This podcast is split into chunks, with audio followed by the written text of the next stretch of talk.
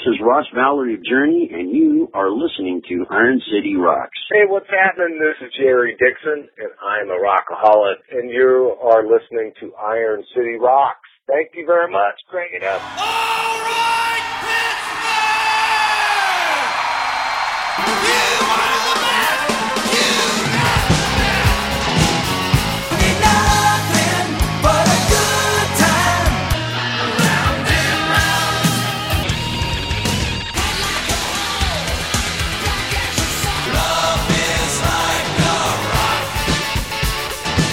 That's a really good interview, John. You kind of covered a whole bunch of things.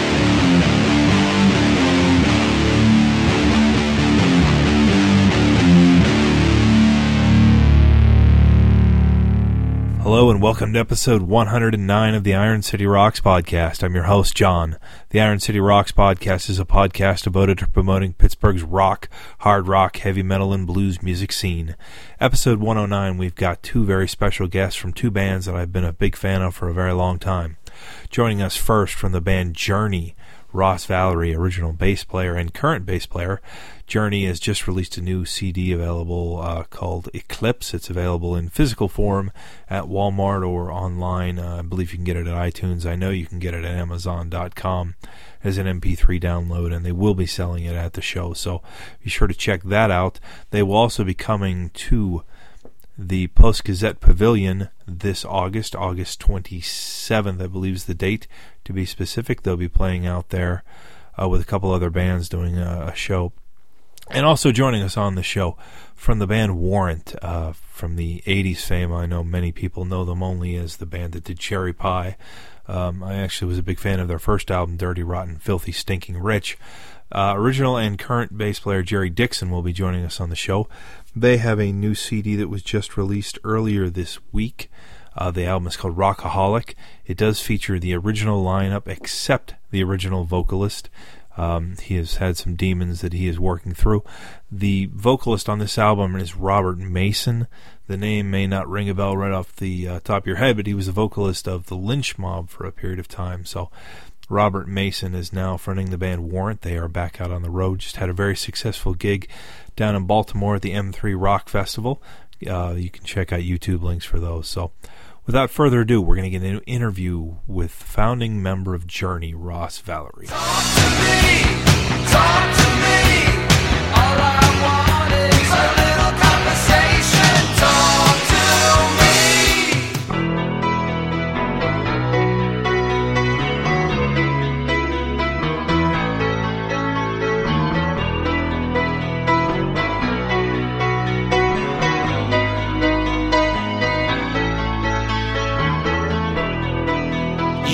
Small town girl living in a lonely world. She took the midnight train going anywhere. Yes, a city boy, born and raised in South Detroit. He took the Ladies and gentlemen, I'd like to welcome to the show from the band Journey. This is Ross Valory. How are you doing today, Ross? I'm doing pretty good. I have uh, what remains of uh, a, month off in between South America and Europe. I got a few days, and then we uh, start up in May. We got a couple of shows in Florida.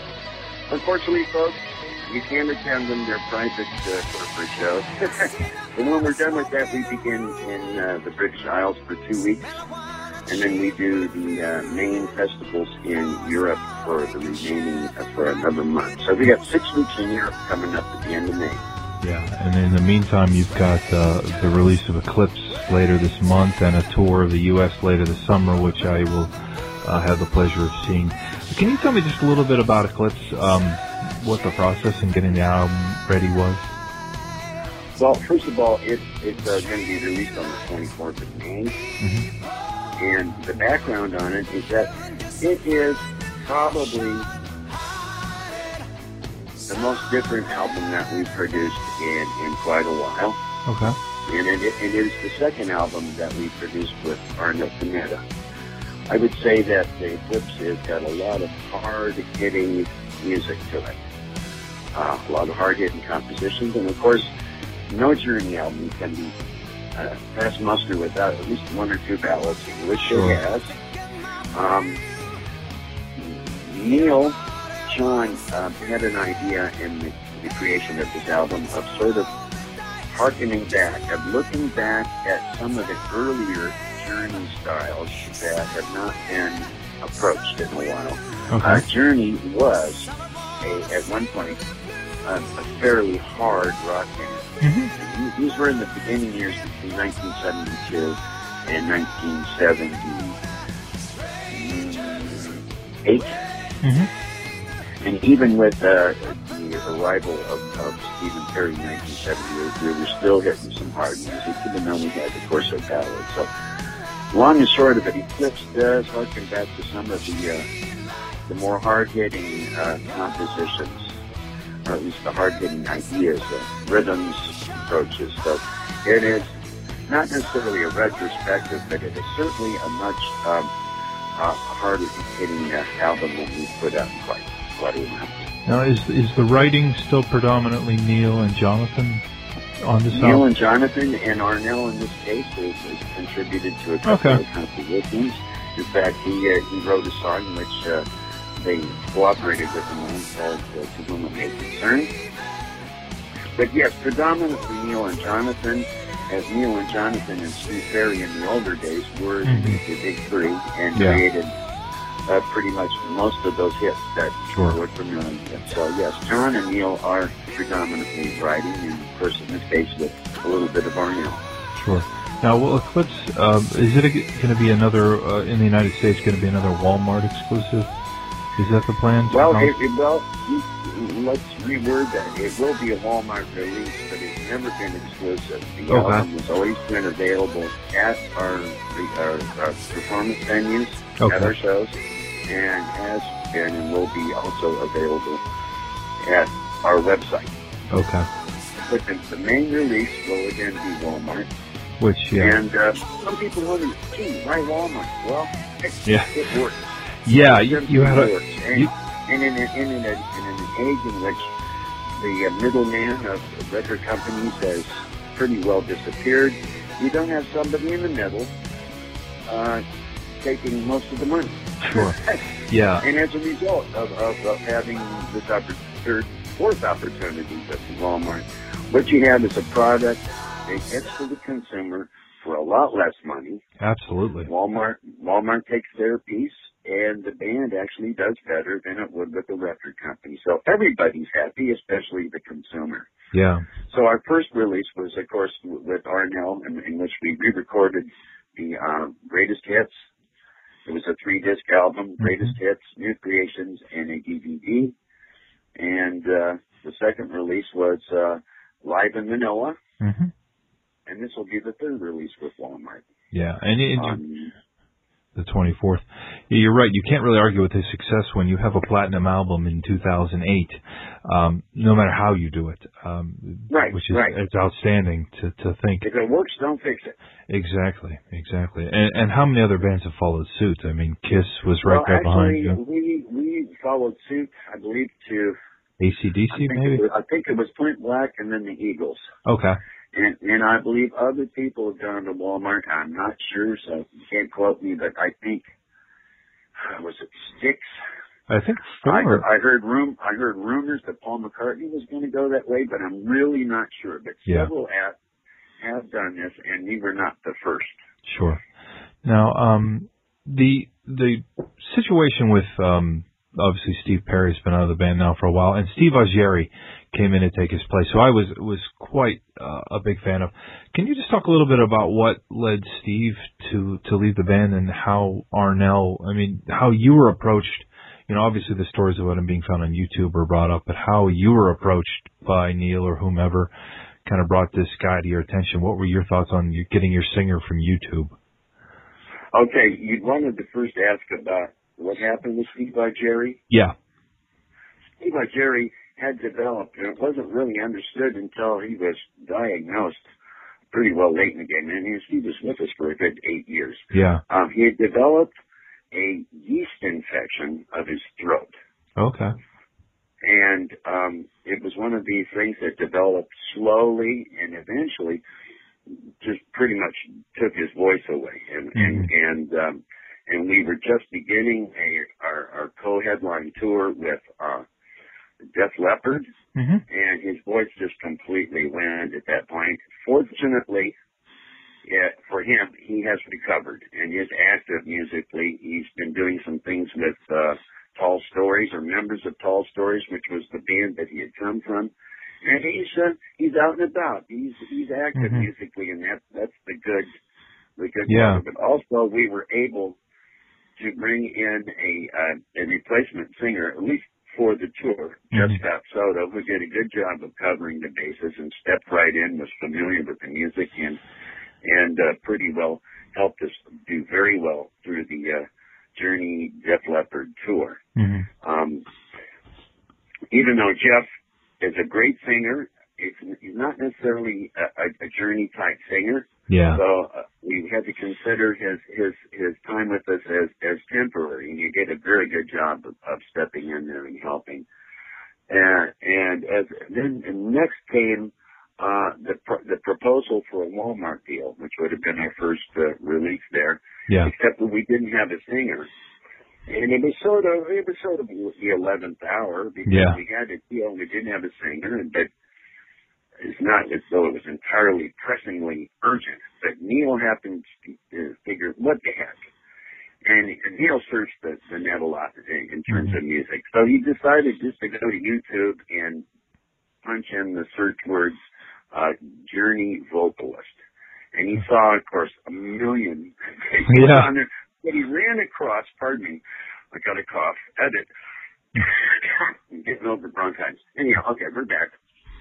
He ran across some um, video clips made by Arnel Pineda's friends in Manila of Arnel performing with his band, The Zoo, at a club in Manila hmm the video audio quality was not the greatest, but this band, the Zoo, with Arnel, performed. Uh, they they were a cover band. They covered all kinds of stuff. So among the things that Neal heard Arnel do uh, on these, I think there were maybe 40 clips, but you know, Sting, Aerosmith, uh, Led Zeppelin, and about six or seven Journey songs. And Neal could tell by in spite of the lack of quality, you could tell this guy is singing it, and the content was unmistakably unbelievable. hmm Okay, so you know, get to hold of Arnel's friend, whose email is listed on the YouTube site. Yeah.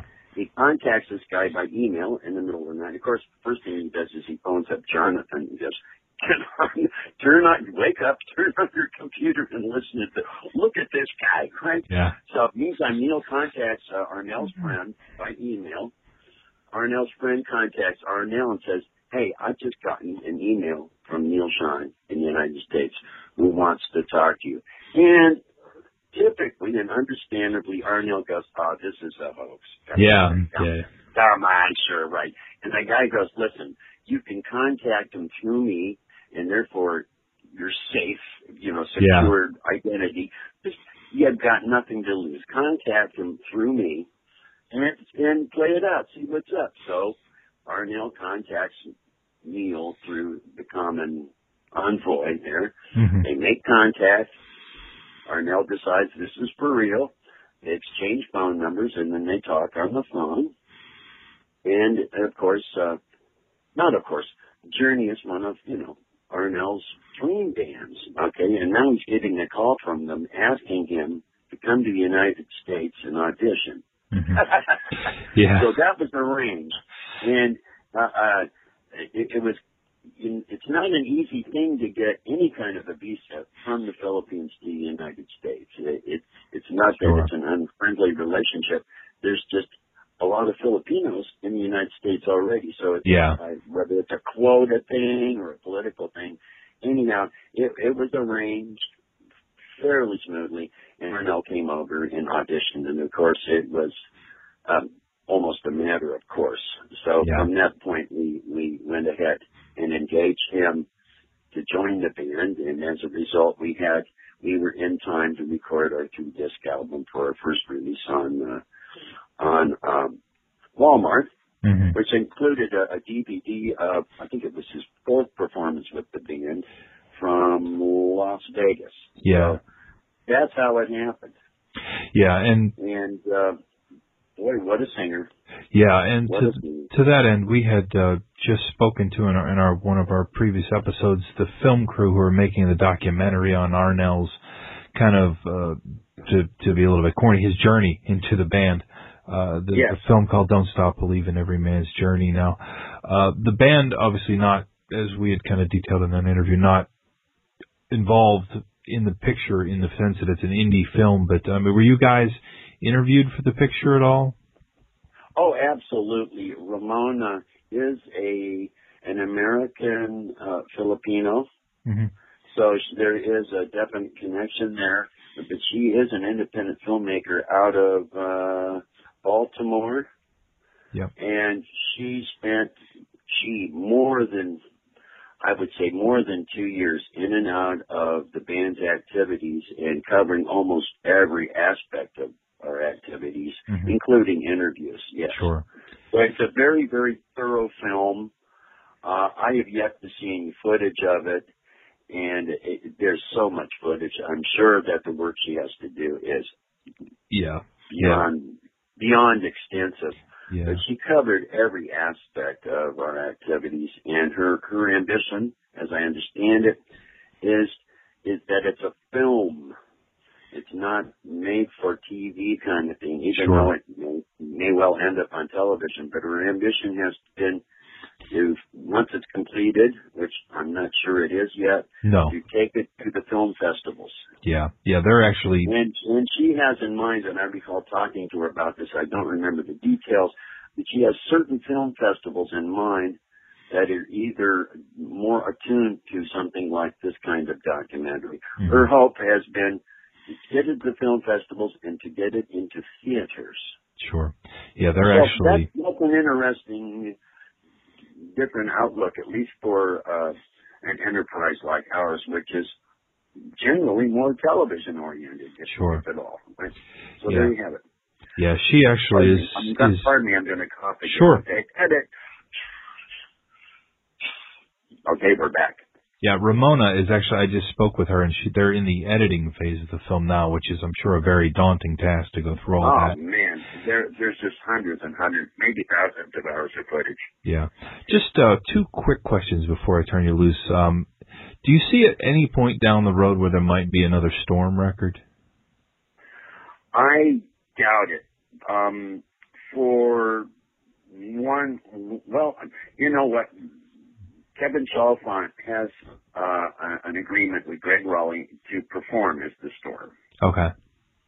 Um, meantime, Gregg Rolie is been pursuing his his own uh, group, his own act, Gregg Rolie, Mhm. for several years, and um, I don't see at least my involvement with another Storm album because it would be in direct competition with what I'm now doing with Journey. Sure. That doesn't mean that Greg and Kevin may not get together and release Mhm. another Storm album.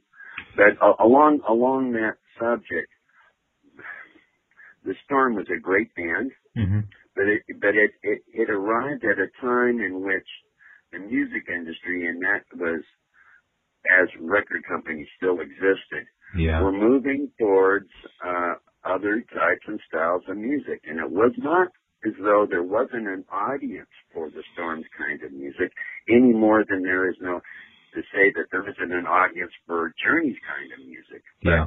the, the powers that be were looking elsewhere, and they were also looking at, you know, picking up groups that were inexpensive because they were new, and they were picking up groups for pennies on the dollar and owning a considerable amount of their their uh, writers and publishing royalties. hmm Um, so it, it was just it was one of those things in which there wasn't an audience or a market for the Storms kind of music. It's that the people that were spending the money and promoting music at that time had no interest. Yeah. Unfortunately, the So, music. again, um, gee, would the storm on the coattails of Journey's reemergence be successful? I don't know.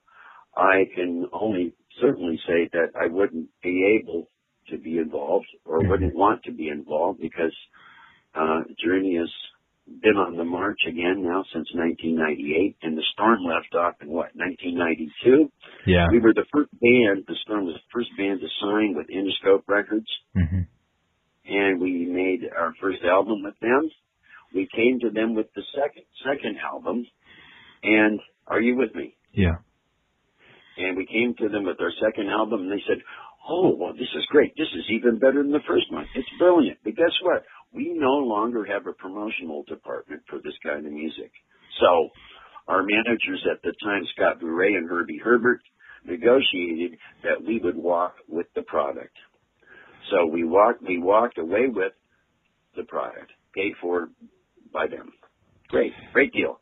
And then we went to shop it with with with, with other uh, record companies, hmm and um,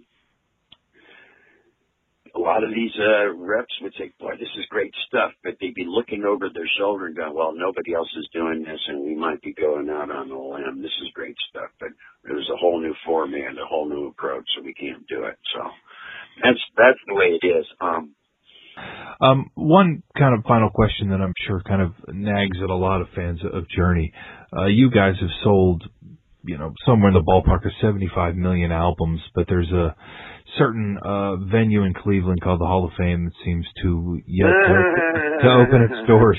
Um, any thoughts Oh, on boy. that? Any particular? Yes, and it, I have a cynical and let's say very disappointed thoughts about the uh, the Rock and Roll Hall of Fame in Cleveland. Uh, it appears that their format, their policy for inducting and placing on the roster of great bands is, I don't know, politically based. Mhm. I'm not sure what it is, but um, it's been decades. it's been it's probably we were eligible the, the the moment that that institution was created, and for Yeah. some reason we're not there yet. I don't know why, and uh, it's just it's it's a mystery.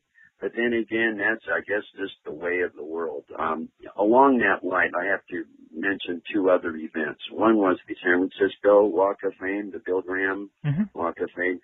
Uh, we are a San Francisco band and considered, I think, a San Francisco phenomenon from what 38 years of existence as Journey. Yeah. If it wasn't for our fans pressuring that organization, we would not have been placed in in in in, in there. Um, and then there's the Hollywood Walk of Fame.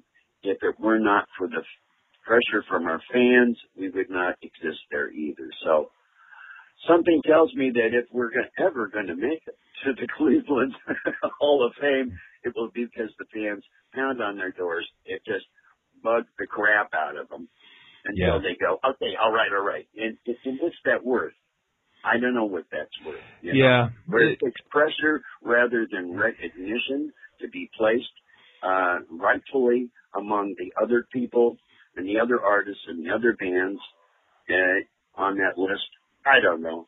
I don't lose sleep over it, Sure. but when the subject comes up, I get kind of like a little cynical. Yeah. And there's many things in life one could be cynical about, but I don't lose sleep over it.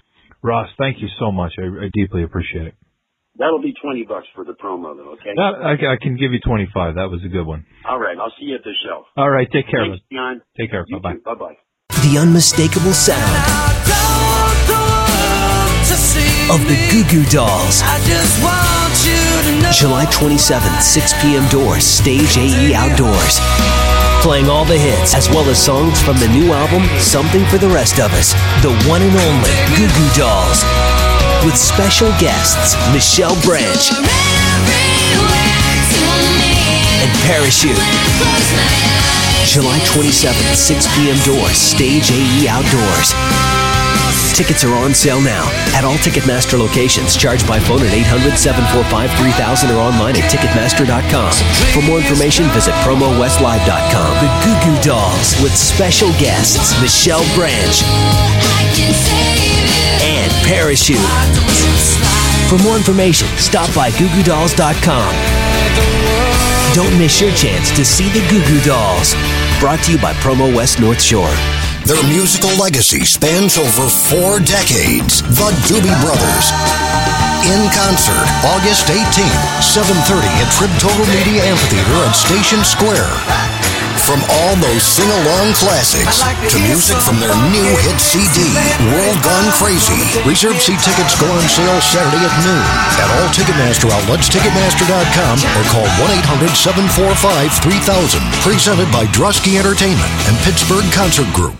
All right, much thanks goes out to Ross Valory of the band Journey. Uh, hard to imagine, 75 million albums sold worldwide.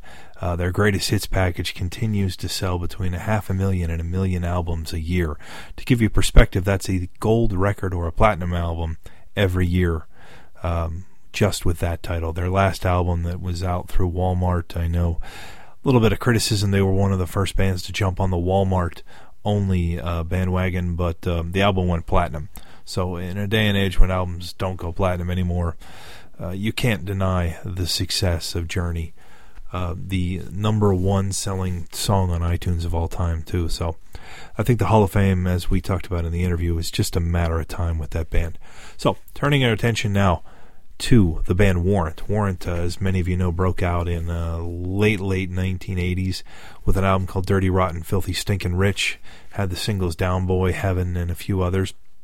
And then really broke the door open with the album Cherry Pie, with the uh, title track from that album. Uh, invite you, as I did, go back and dust that CD or cassette if you still have it off and listen to some of the other songs on that album. I know Cherry Pie is still here, and it's kind of a satire of maybe what that whole era was like, but the rest of the album uh, still very very strong material. So they uh, had gotten back together and done kind of a full blown reunion in 2008. Things did not work out with Jani Lane. Uh, you can go on many different websites and kind of chronicle the problems that Jani Lane had professionally and personally. Uh, but the band, as Jerry mentions in this interview, they needed to carry on. Um, there's a lot of musical talent. It wasn't a one man show. So they recruited vocalist Robert Mason, who most notably had been with the Lynch Mob. They had a new album that has come out here at the end of May of 2011. Uh, the album is called Rockaholic. I invite you to sit back, listen to the t- uh, first single from that album. This is a song called Life is a Song. Then we're going to talk to Jerry Dixon of Warrant. Life's a paper to flame. From the cradle to the grave. It's the memories trapped inside the sea. Anything that we wanna see, but all we really hoping for is someone will love us. It's the step we make when we give and take. To love what's gone did nothing wrong, and all they really needed was someone to listen without conditions. And life's a paper to the flame.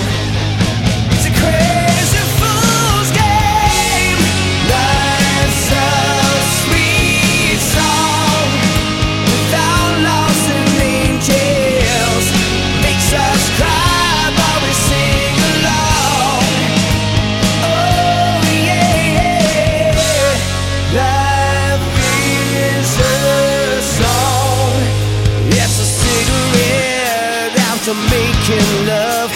A rainy day on your wedding day, but all you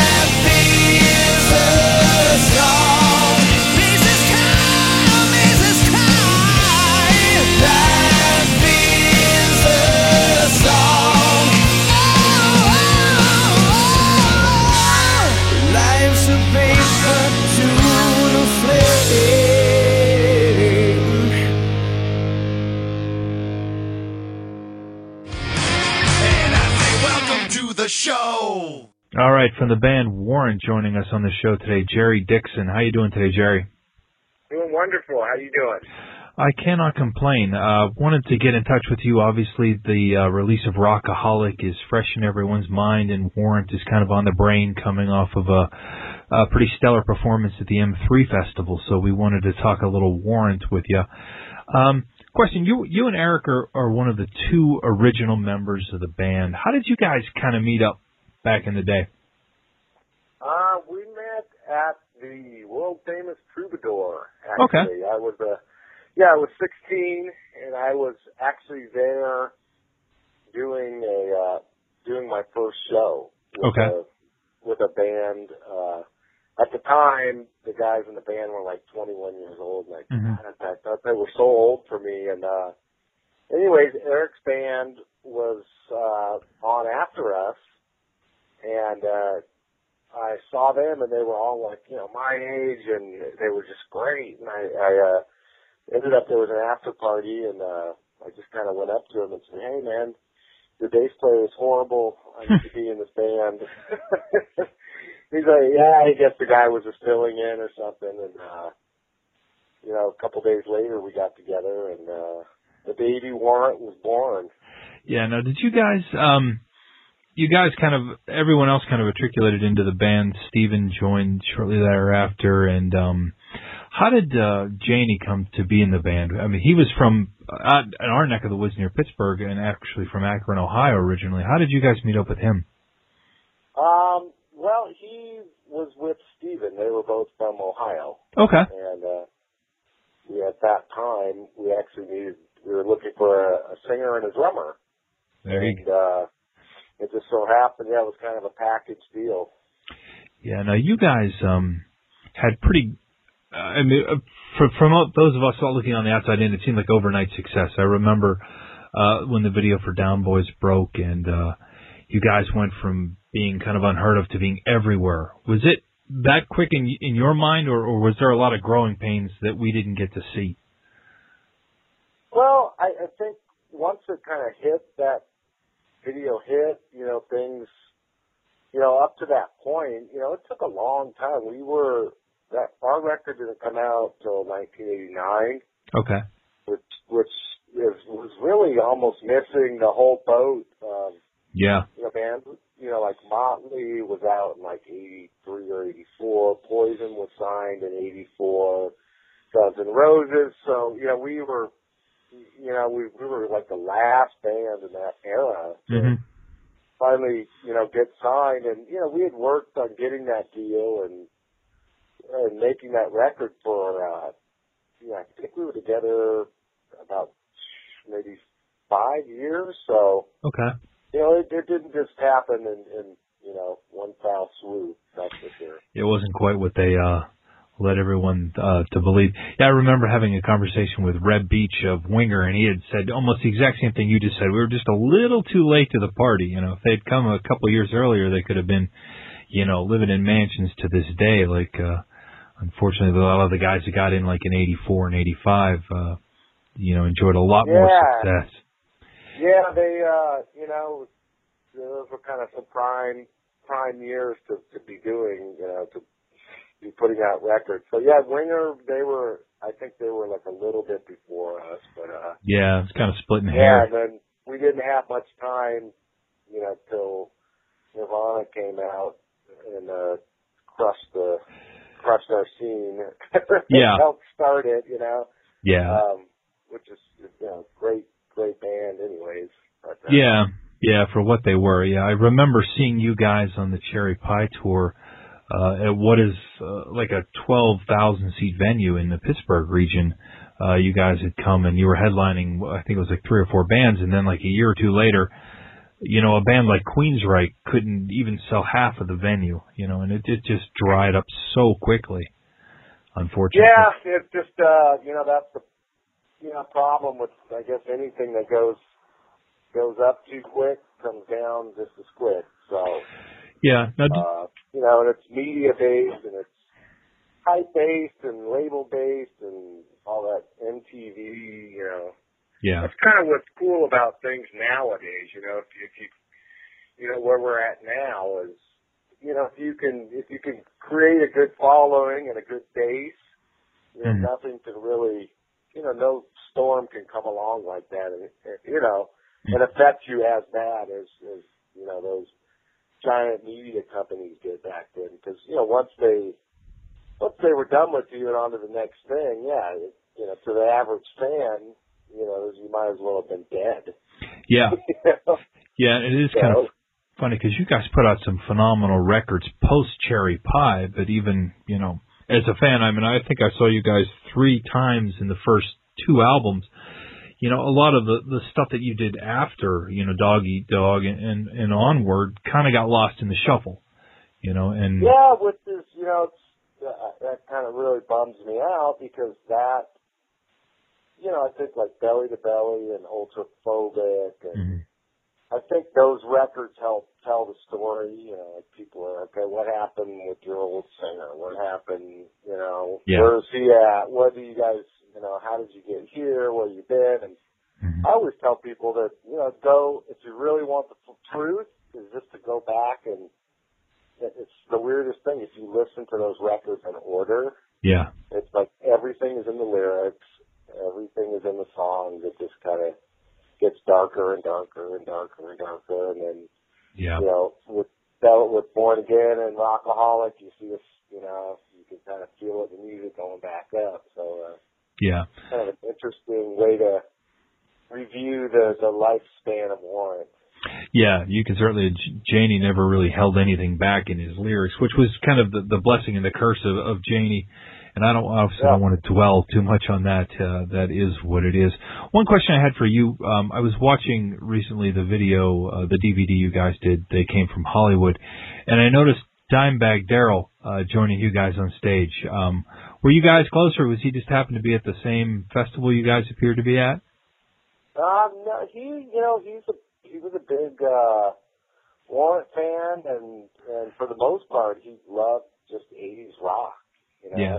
and that's what was cool about him. He was, uh you know, he was in this heavy band, but he always, uh you know, he made it very well known that he loved, he loved Warrant, he loved, uh, you know, all the '80s stuff, and uh yeah, we just we were doing a show uh on that festival, and uh we were all just hanging out and uh he was you know next thing he knows he, he was up on we're like, Come on up and he's like, All right, cool, you know.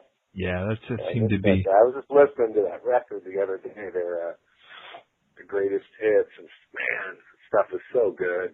Yeah, yeah, it was a truly a tragedy and a great loss Yeah. for, for metal. Yeah, really uh kinda made me sick to my stomach. I'm like, that's just so hard to believe, you know, Yeah. something like that could happen. Yeah. Now, uh, fast forward to uh, to more current years. Um, do you want to talk a little bit about the process of, I guess, replacing Jani for the second time, and how you guys, more or less, how Robert came into the picture?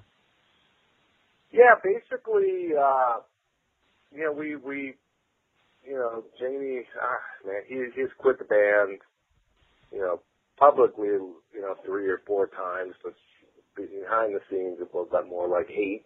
Yeah. And, uh, anyways, we just, you know, we, we, uh, in like 2004, we just said that's it. And, uh, we got Jamie St. James in the band, and then, uh, we did Born Again. And uh, then 2008 was kind of a weird, unique opportunity came came about, and uh,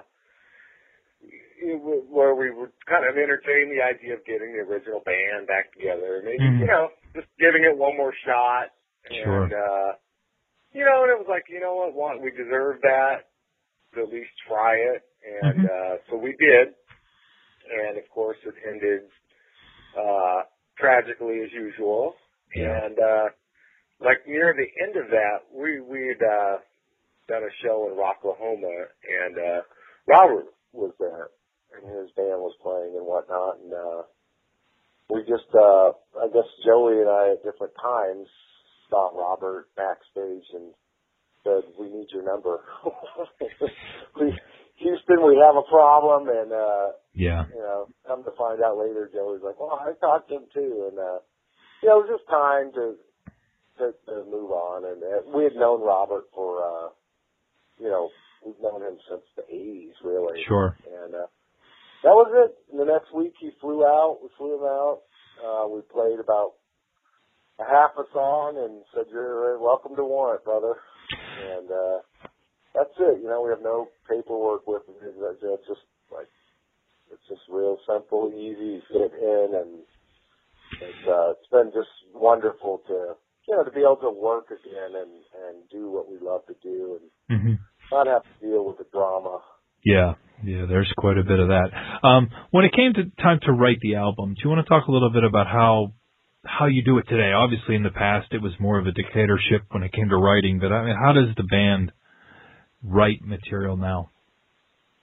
Um, well, it, it you know, there's usually each song is you know, it, it either starts with one guy or it's you know collaboration between like Robert, myself, and and Eric, hmm and uh, they're they're all a little bit different. You know, there's there's songs like uh, uh, let me pick like Dusty's Revenge, where you know Eric and I started it out and just kind of started out with an idea on a plane ride, you know, and and then I kind of came up with the music, and then me and Eric arranged it, and then it needed a little part, and then Robert came in and, and wrote like the middle eight section, and uh, and then there's songs like uh, like Home, where Robert just wrote by himself and said, "Hey, check this out," and we were like, "Wow, this is fabulous, done," you know. Mhm. And and similarly, like on Life's a Song, I had written that one, and you know, usually if everybody digs it, um, we just you know you just stamp it done and you move on. So. uh Mhm. But then, you know, there- there's collaborations like Innocence Gone. It's like, you know, com- Robert and I wrote that together. And, you know, some of them were in the same room. Some of them we've done via email. And Sure. so, it's, you know, each thing's, uh, you know, each song's a little bit different. And, uh, you know, and I think that we're lucky because the band's, you know, everybody's really cool and open-minded about, you know, the demoing process and not, not outcasting a song due to a shitty demo or something. Sure. Yeah. n- Now you So, you got fortunate that way, you know. yeah. Now you guys didn't uh, didn't go easy on yourself. Uh, you you chose uh, Keith Olson to go into the studio with his obviously uh, mega producer extraordinaire. Um, how much influence did did Keith have on the sound of the record? Um, well, I think you know what what the reason why we wanted to use Keith and what Keith did and brought to the table was just basically having that, you know, bringing back that magic of what a producer does. Mhm. And I think that's kind of a lost art, sadly enough, that, you know, a lot of bands, they get their budget and think, oh, I have Pro Tools, I can make a record. You Yeah. know, and it's so, it's so beyond that, you know, Mhm. it's, it's about ears and it's about constantly having like a, you know, mad scientist like Keith just making decisions every second of every track of every take. He's constantly thinking about the big picture and, uh, it was awesome, man. It was cool, and and I think what was the most interesting thing was the things that he took out of a song, if that makes sense. He put he he put a lot of holes in things and let things breathe, Yeah. I and I I just was like, wow, that I would have never thought of that. You know, just just things like that that you get that kind of six member uh outside opinion is is just you know it's great. Yeah, it's always good to have somebody who's got uh maybe uh, doesn't have their heart attached to a song the way you guys do. I mean, these are your babies. You take them in and you you in your head know what you want it to sound like, but sometimes, you know, it's always good to have that extra set of ears, especially his set of ears. Um you know, there's a guy who Yeah. who knows how to make an album successful. Yeah, yeah, and he, you know, it was just interesting that, you know, certain songs that maybe the band was on the fence about, you know, he would, he got attached to, you know, Mhm. like weird stuff like Tears in the City. He was like, I, you know, that's great. And I'm like, really cool, because I think it's great, but I don't think the band likes it, and I don't think this guy likes it, and I don't know, but I like it. And, yeah, he just helped make those decisions Yeah. that, like you said, you get too close to. Yeah. Um, so, uh, you know, besides, I mean, and the talent that he he brought in was, uh, you know, just Yeah. really made he just made really brought everybody together and and made sense of the, the songs and and what we do. Yeah, and I, I have to admit, now listening to the album, the album is, is tremendous, and I you guys certainly deserve a lot of congratulations, and I'm glad to see it uh, getting the attention it is. But I have to admit, I was a little bit skeptical of what Warrant would be like live. You know, there was certain, you know, you have this image of what the Warrant frontman, and Jamie included in that. Uh, mold, but I was I was very refreshed to see some of the uh, YouTube footage of the M3 festival to see Robert on stage with you guys. It really, really does work. Yeah, it you know that's that's what uh, was so cool about the first time when we got together with him. Um, you know, it's just kind of that magical thing that it takes to be in a band with people, and it just was like, ah, this this is it again. You know, Yeah. this is that feeling again, and this is what it should be like again. And yeah, and and when we play live, I, I kid you not, you know, nobody has ever once said anything. They're just all they do is they leave and they're like, "Wow, that was great." Yeah. And uh, you know, I think if you can, you know, pull that off like that, then it's cool. You know. And, Yeah. um, and nobody likes member changes, and nobody likes. I mean, we don't like it. It, you know, it's it's wasted half my career Yeah. screwing around with it. Mhm. It's not fun. It's not perfect, but you know, at the end of the day, you know, we started Warrant without someone, and we're going to finish it without him, and we're just we've kind of put our foot down to that, and we're not going to, you know, live in that shadow anymore. We're Yeah. moving forward, and we're going to make records, and you know, Yeah. And, that's just the way it's going to be And- out. and in all honesty, I mean, you look at it though. I mean, the collaboration and you know the songwriting process sometimes can be so much more refreshing.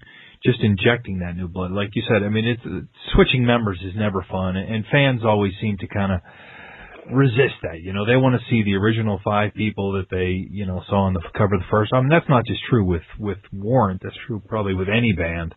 But at the end of the day, if you guys were making a crap record with the original five or no record with the original five, then you know we're no better off. So you know, I Yeah, yeah, that's uh that's very true, and I, I wish more people would understand that. yeah, I mean, I I defy anybody. Just go go to YouTube and type in "Warrant Las Vegas," and that's what you could have had. And we refuse to do that. You know, we Yeah. refuse to play shitty shows and rip people off. Yeah, Uh, so you know, I hope people can see past that and respect that. yeah, yeah. I I would urge people to go to YouTube and type in "Life's a Song" and and take that approach. Ah, yeah, there you go. Oh. I like that even better. Jerry, I want to thank you for taking the time out of your schedule. I know you've got a lot of other press and things like that to do. Okay, well, thank you, man. I appreciate you uh, doing these interviews with us. It's awesome.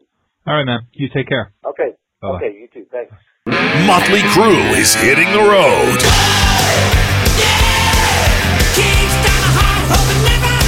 with Poison. With the band that inspired them both, the New York Dolls. A one-time only event.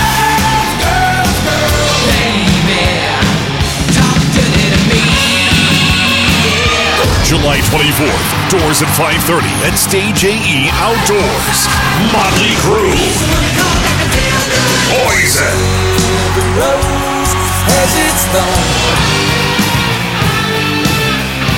Tickets are on sale now at Ticketmaster outlets. Call 800-745-3000 or at Ticketmaster.com. For more info, visit PromoWestLive.com. Motley Crue, Poison, and the New York Dolls. More info at Motley.com. Brought to you by Promo West North Shore. Lynyrd Skynyrd. God and Guns Tour. Doors open at 6.30, Friday, July 29th at Stage AE Outdoors. Skynyrd Nation Unite. Tickets are on sale now at all Ticketmaster locations or call 800 745 3000. For more info, visit PromoWestLive.com. Brought to you by Promo West North Shore. Lynyrd Skynyrd. Live from Freedom Hall. In stores now. Scream your heart out and get rift whipped.